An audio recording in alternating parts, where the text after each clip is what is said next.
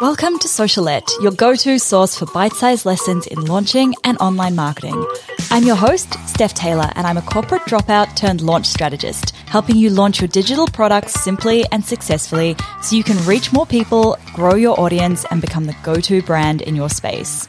Want to swipe my signature launch framework? Download my free ebook, The Complete Roadmap for a Killer Launch at stephtaylor.co forward slash roadmap. Now sit back, relax, and enjoy the show. And don't forget to hit subscribe so you don't miss any of my latest episodes released every Monday, Wednesday, and Friday.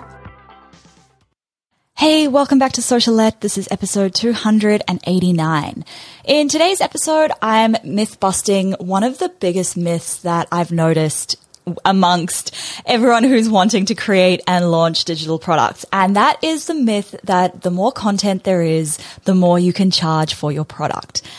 Now, this one is something I talk about a lot inside the Digital Product Creators Vault too, because like I said, it's something I notice all the time.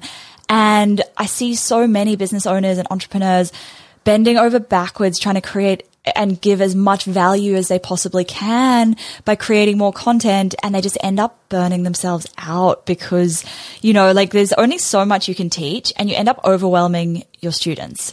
So anyway, inside the vault, I talk about it a lot. You'll also find inside the digital product creators vault all of the tools and resources that you need to create your first digital product without the guesswork. So if you're interested in that, you can check it out and unlock the vault at stephtaylor.co forward slash vault. Okay, let's talk about this myth of the more content, the more I can charge. Your digital product is a little bit like a long haul flight. Now, let me tell you a story. So last year I was speaking at a conference in Orlando. I was speaking at Podfest and Orlando is not the easiest place to get to from Brisbane, right? It was 37 hours of travel time and I could have got there in 20 hours and with one less stopover. So I flew Brisbane, Auckland, Auckland, LA, LA, Fort Lauderdale, Fort Lauderdale, Orlando. Let's just put that in perspective. Okay. So I could have, I could have flown direct Brisbane to LA, but I wanted the Air New Zealand frequent flyer points. So that one was my fault. but I could have got there without the Fort Lauderdale stopover and without having to fly Spirit Airlines, which is they are as bad as you've heard them to be. Um, but it would have cost me five hundred dollars more to save that seventeen hours.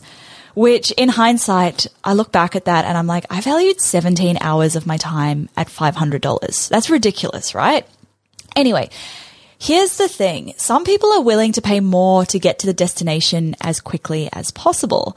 And this is something that applies to both long haul flights and digital products. Your passengers want to spend as little time in the air as possible. They want to get from A to B as quickly as they can.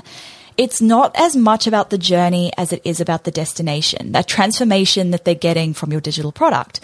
And sure, yes, you want the flight to be as smooth as possible and as enjoyable as it can be, and yeah, some people might pay more for a better experience. That's why business class exists. That's why VIP upgrades for your digital product might exist.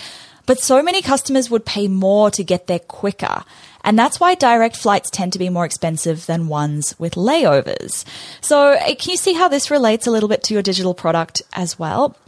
Okay, I'm going to give you another example. Let's talk about how you would learn to roast a chicken. It's a really weird example, I know, but just bear with me here. If you were trying to learn how to make the perfect roast chicken, would you rather learn how to do that in four weeks or in eight weeks? Assuming that it took the same time commitment each week and you got the exact same result, you'd probably say four weeks, right? Now imagine you were in this course teaching you how to make the perfect roast chicken and around week three, they started talking about how to deep clean your kitchen and how to set your dinner table.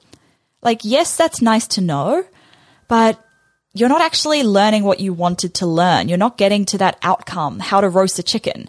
You're not getting there any quicker. So you might start to feel a little bit overwhelmed. After all, you don't have time to deep clean anything right now.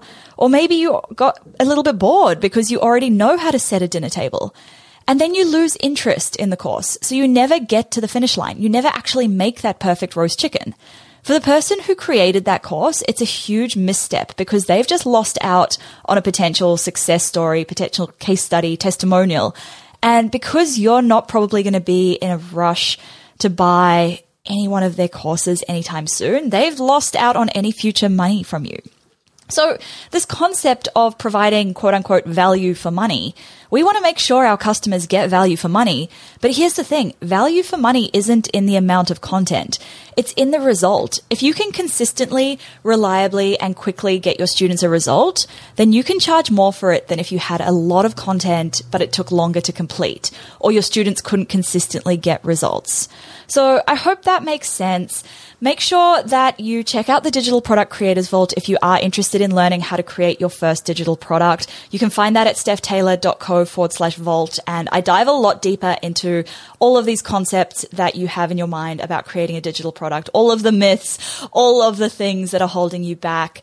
And yeah, if you've enjoyed this podcast, make sure you hit subscribe so you don't miss any new episodes released every Monday, Wednesday, and Friday. And I'm going to leave you guys there because I have a little bitey puppy who is currently chewing my hand like a piranha and wants attention. so I hope you have a fabulous day. Catch you next time.